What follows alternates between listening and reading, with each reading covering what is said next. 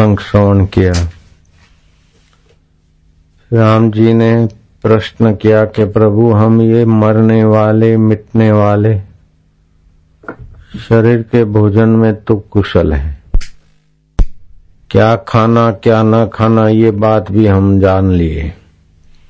कौन सी सीज़न में कैसा अन्न जल, कैसा भोजन आहार विहार ये भी जान लिया।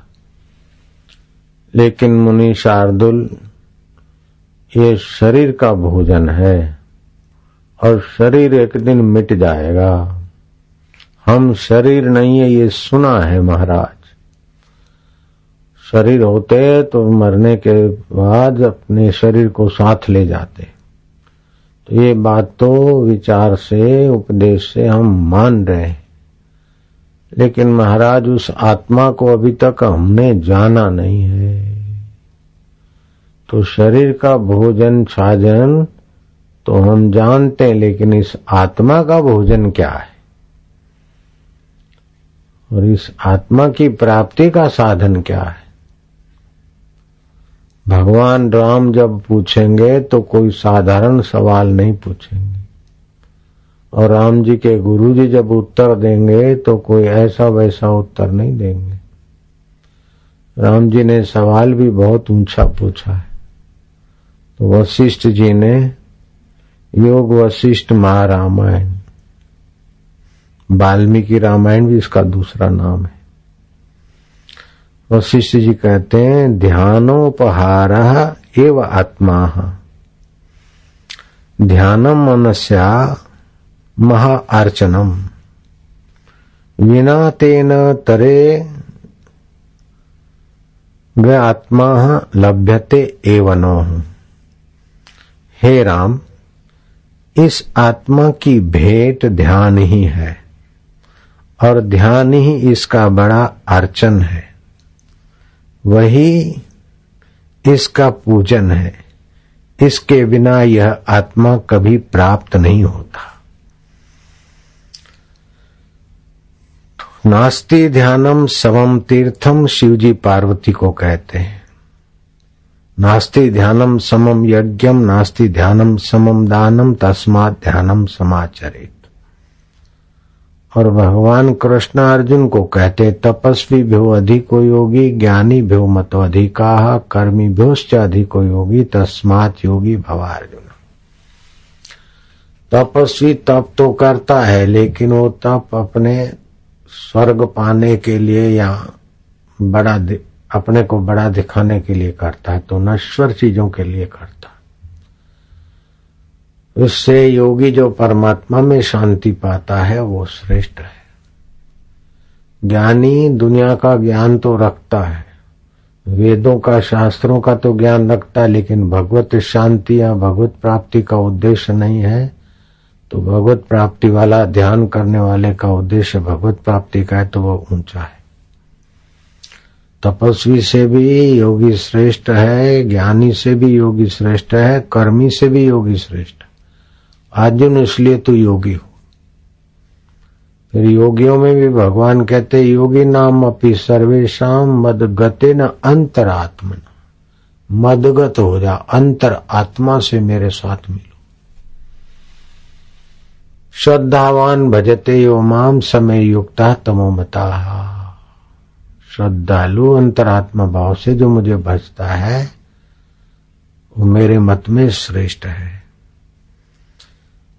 तो अब ध्यान तीन प्रकार के विशेष इस प्रक्रिया में कई प्रक्रिया है, कई चार प्रकार की प्रक्रिया है। आज ये तीन प्रकार की प्रक्रिया वाला ध्यान समझ लें। इसको बोलते हैं, एक एक प्रक्रिया को बोलते हैं शबल ध्यान। शबल माना जीवात्मा अपना प्राणायाम आदि करके श्वासोश्वास को गिने, विचारों को देखे, ऐसे करते करते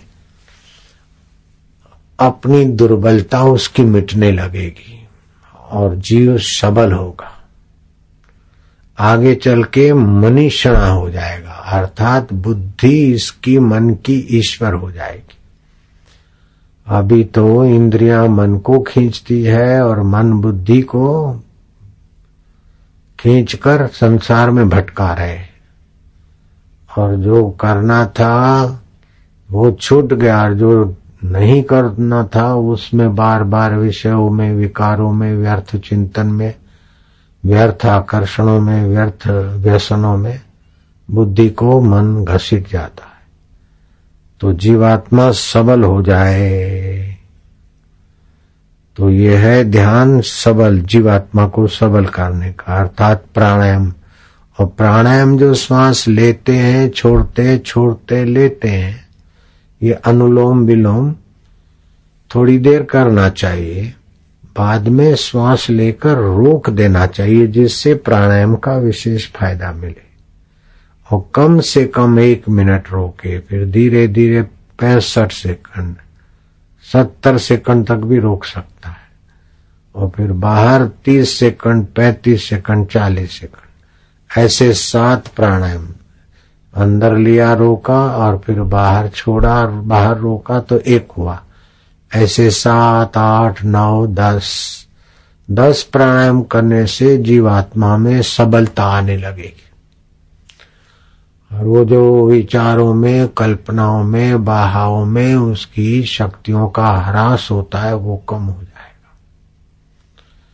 तो सबल ध्यान करके श्वास के द्वारा, विचारों के विचारों के साक्षी भाव होने के द्वारा, अथवा दीर्घ प्रणव जाप के द्वारा हरिओ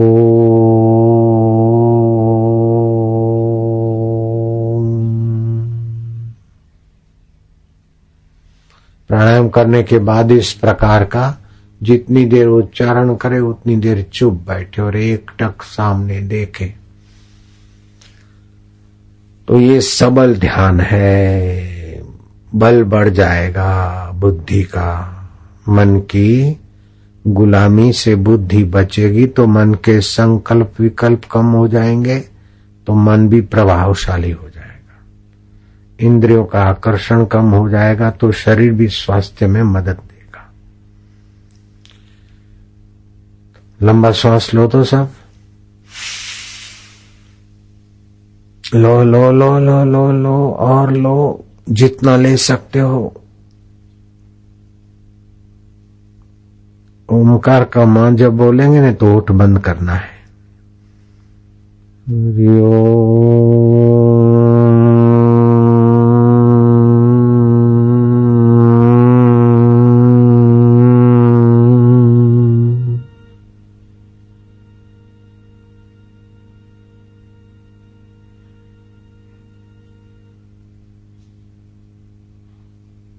से।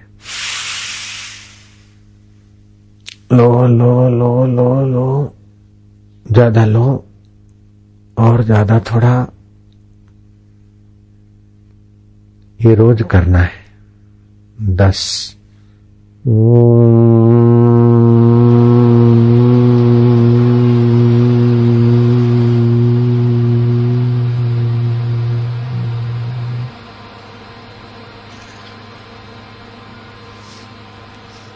इस सबल ध्यान में आपको जो दुर्बल बनाते हैं विकार, जो आदत आप करने के बाद पछताते कि फिर ये नहीं करूँगा, फिर भी हो जाता है। ज़्यादा बोलने की आदत हो, काम बिगाड़ की आदत है, झूठ बोलने की आदत है, डर जाने की आदत है, चिंतित होने की आदत है।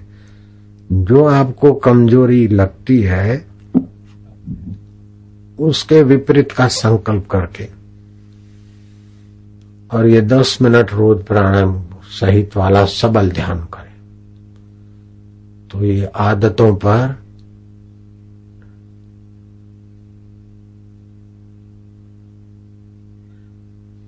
नियंत्रण आ जाएगा, लेकिन अपने बल से आएगा, ये नहीं सोचना। भगवत बल, ईश्वर के बल से हुआ। अपना बल मानोगे तो अहंकार आ जाएगा, और नहीं हुआ तो विफल हो जाओगे, निराश हो जाओगे। प्रयत्न करते रहोगे, भगवत कृपा से। विकार आने जाने वाले हैं, दुख आने जाने वाले हैं, परमात्मा जीवात्मा रहने वाला है। मैं नित्य हूँ और ये अनित्य है, अनित्य का महत्व नहीं रखे। आज नहीं तो कल छूट जाएँगे। इस प्रकार सबल ध्यान करने के बाद शुक्ल ध्यान का स्थिति आती है, ऊँचा ध्यान है। शुरुआत में सबल ध्यान करे, फिर शुक्ल ध्यान करे। शुक्ल ध्यान अर्थात जो बीमारी है, या चिंताएँ हैं, या विकार है, या भय क्रोध है, या दुर्गुण है, वो मुझमें है, ये गलती निकाल दो। अपने में मानोगे और निकालने को करोगे तो बलवान हो जाएँगे। अपने में नहीं है, मन में दुर्गुण है, शरीर में बीमारी है, बुद्धि में मंदता है। तो मैं तो शुद्ध चैतन्य परमात्मा का परमात्मा मेरे। श्वास अंदर गया, सो। बाहर आए तो हम।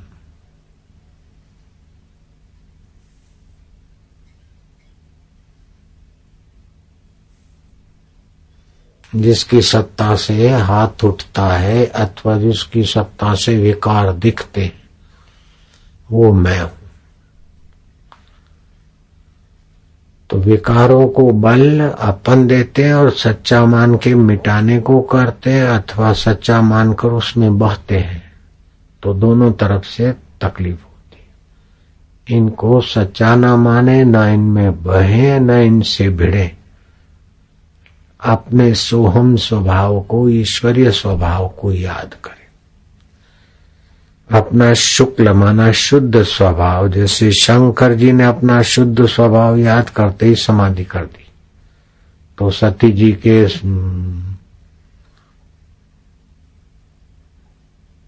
आग्रह का अथवा सती जी को नहीं जाना चाहिए था और गई तो शिव जी के चित्त में शोभ नहीं हुआ, दुख नहीं हुआ। क्योंकि शंकर सहज स्वरूप संभारा, लागे समाधि अखंड संसार में हो तो कभी आपके मन की होगी तो कभी आपके मन की नहीं होगी। कभी पत्नी के मन की होगी, कभी बेटा नहीं मानेगा, कभी बेटी नहीं मानेगी, कभी बहू नहीं मानती, कभी भाई नहीं मानता, कभी पड़ोसी नहीं मानता, ये समस्याएँ तो आती रहती है। तो अब नहीं माने तो उनसे भिड़ते भिड़ते भी थक जाएँगे, और वो नहीं माने और ऐसा चलता रहे तो वो भी गड़बड़ हो जाएगी। तो आप ये सबल ध्यान करने से जितना आपका आध्यात्मिक संकल्प होगा, माने और बाकी आप में समता रहेगी। मानते तो ठीक है, नहीं मानते तो आपके दिल में शुभ के द्वारा जो शक्ति का ह्रास होता है, अथवा दुखाकार भाव आता है और आपका रसमय जीवन सुख जाता है। उससे रक्षा होगी शुक्ल ध्यान। शिवात्मा सोहम स्वभाव में स्थिति ले आएगी। अनुकूलता हो गई, वाह वाह। नहीं हुई, चलो, कोई बात नहीं। वो महत्व बुद्धि हट जाएगी। तो संसार में जितनी जितनी महत्व बुद्धि है, उतना उतना भगवान के महत्व से हम दूर रहते संसार का काम करे तत्परता से, लेकिन महत्व बुद्धि अपने शुक्ल स्वभाव में, अपने प्रकाशमय ज्ञान स्वभाव में रखे। तो ये सबल ध्यान के बाद शुक्ल ध्यान। इस ध्यान के बाद आती है आखिरी ऊँची अवस्था। उसको बोलते श्याम। श्याम ध्यान अर्थात जैसे आकाश को निहारा तो व्यापक वस्तु शाम दिखती है।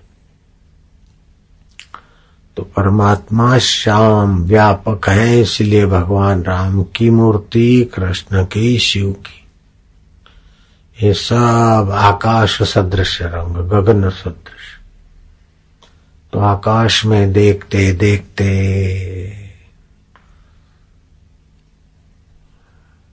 परमात्मा का ध्यान नहीं होता, परमात्मा का चिंतन होता है। परमात्मा का ध्यान तो देखा नहीं तो ध्यान कैसे करेंगे? सुना है, चिंतन करते करते मन भगवान में विलय होने लगे। इसको श्याम ध्यान परमात्मा चिंतन से होता है, और उस परमात्मा चिंतन में आज सुबह बताया था बारह, साढ़े बारह बजे वाले सत्संग में कि नारायण स्तुति जिनको भगवान मिला है, वो उन्होंने कैसे वर्णन किया है, वो थोड़ा पढ़ा और उस भगवत चिंतन में मन शांत हो जाए प्रहलाद ने भगवान की स्तुति की है, नारद जी ने की है, ब्रह्मा जी ने की है। वेदों में भगवान की स्तुति और भगवान की महिमा है। तो जिसको जानना चाहिए, जिसको पाना चाहिए, उसके विषय का थोड़ा ज्ञान, चिंतन होना चाहिए। सुखदेव जी महाराज का चरण वंदना करके परीक्षित जी ने हाथ जोड़कर प्रार्थना किया कि मनुष्य को जीवन काल में क्या करना चाहिए। मनुष्य को जीवन काल में क्या करना चाहिए और मौत नजीक हो तो उसे क्या करना सुखदेव जी महाराज ने परीक्षत की बुद्धि का सराहना की इससे प्रश्न करके तुमने अपना और मानव जात का कल्याण किया। तस्मात सर्व आत्मन राजन हरि अभिधीयते।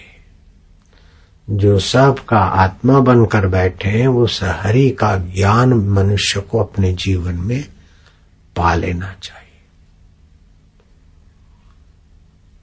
और मृत्यु नजीक हो तो सारी प्रवृत्तियों से उपराम होकर उस हरि के ज्ञान के स्वभाव में स्थित हो जाना चाहिए।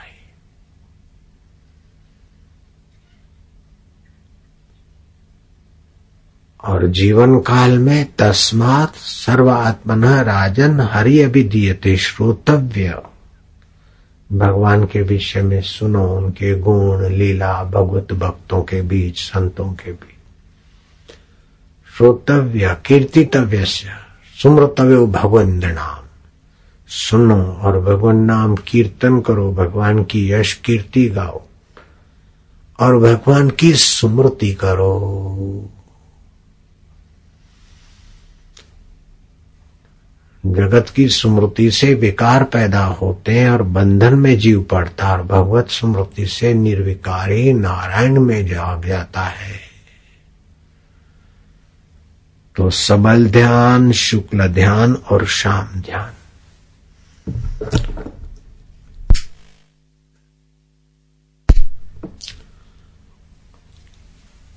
ये एक विभाग है। दूसरा विभाग है कि यहाँ प्राणायाम आदि करा के, बंसी बजाकर, कीर्तन करते करते, वातावरण में ऐसा भगवान की कृपा का आह्वान हो गया तो ध्यान लगने लगे। तो उसमें कभी कभी शरीर में कंपन हो, कभी हँसी आए, कभी रुदन हो, कभी क्रियाएँ हो, कभी कुछ हो, ऐसा होने लगे। वो है कुंडली योग, ध्यान योग का। तो उस ध्यान के चार विभाग है। जैसे ये सबल ध्यान, शुक्ल ध्यान और शाम ध्यान।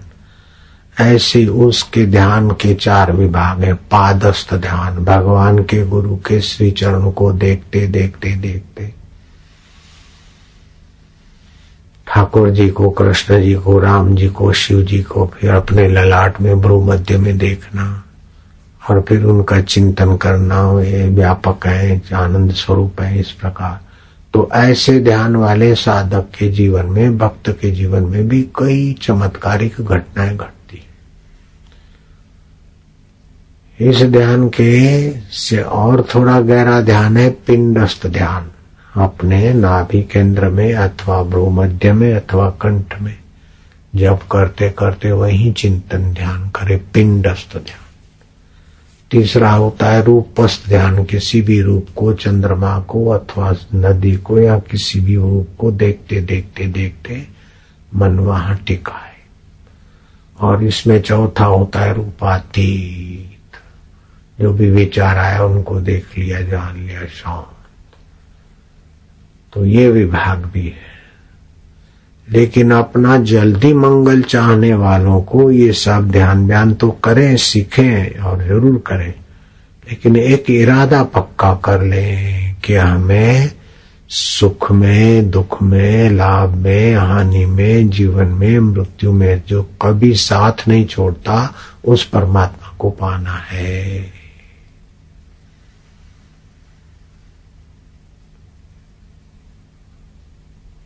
ईश्वर को पाने का इरादा एक बार दृढ़ बना लो।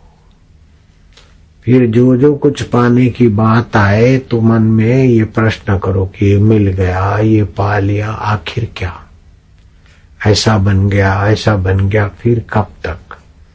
मंत्री बन गए, प्रधानमंत्री बन गए, फिर हाँ क्या? सेठ बन गए, बड़े साहूकार बन गए, फिर क्या? आखिर यह तन खाक मिलेगा, शरीर खाक मिल जाए, उसके पहले मैं परमात्मा से मिलू। इस बात को बार बार याद रखे। ईश्वर की ओर पुस्तक बार बार पढ़े। और संत जनों का संग करे, इससे आत्मा से आत्मा की जागृति होती। आत्मा में अपनी तृप्ति होती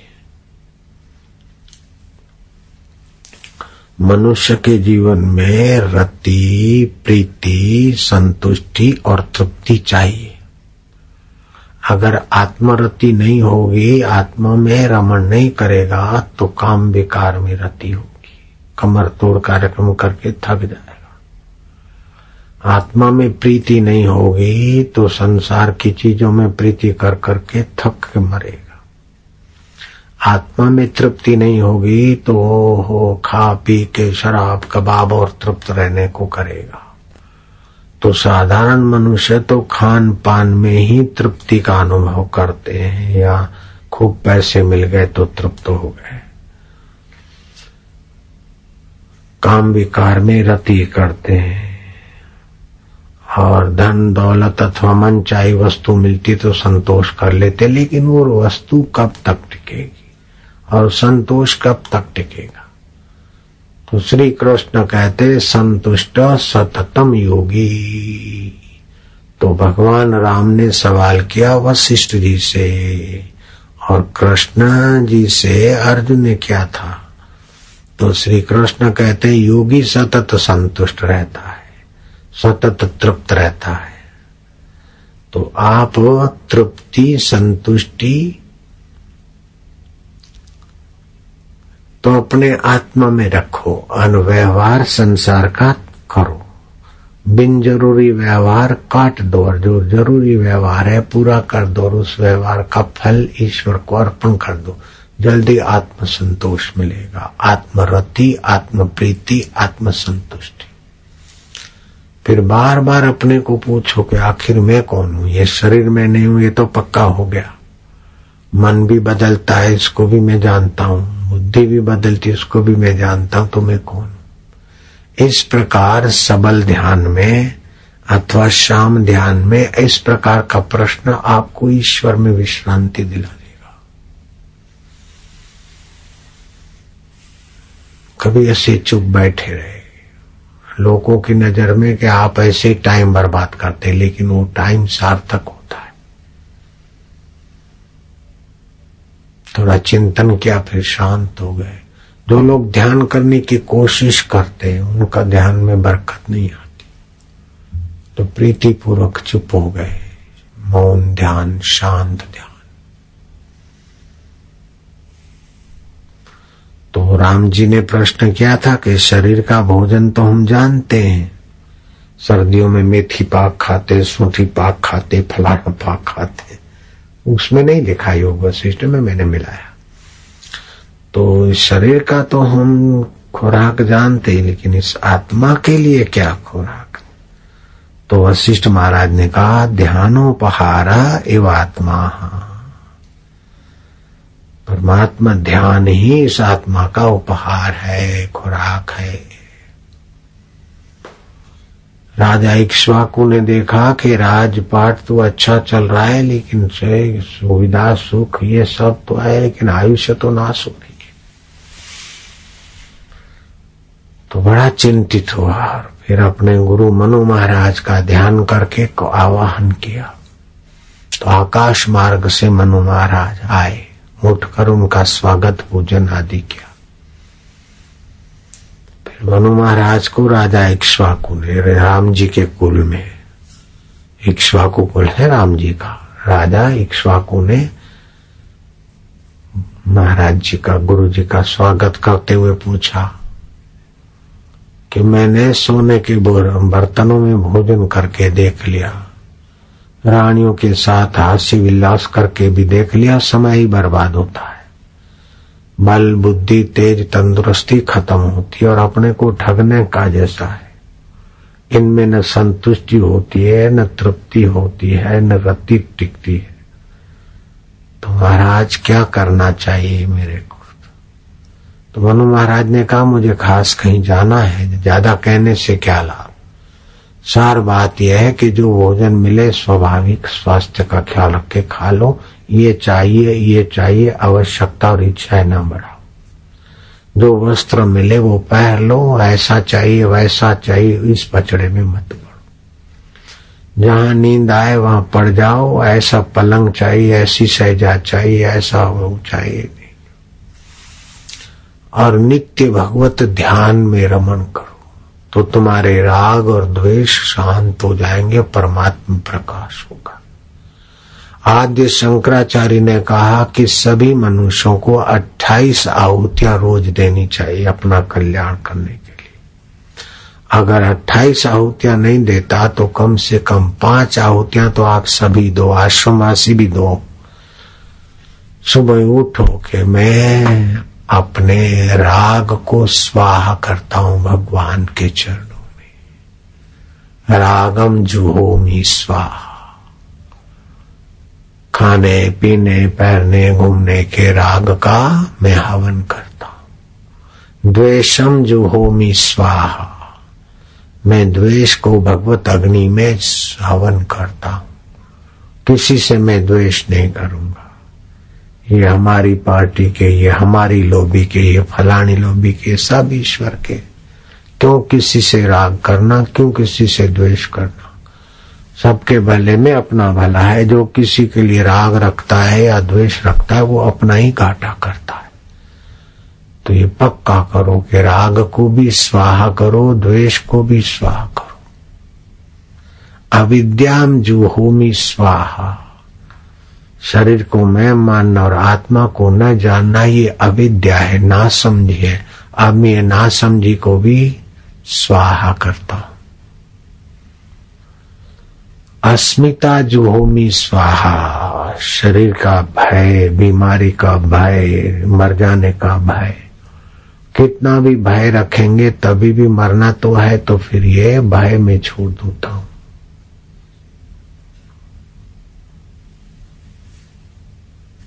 तो राग, द्वेष, अविद्या, अस्मिता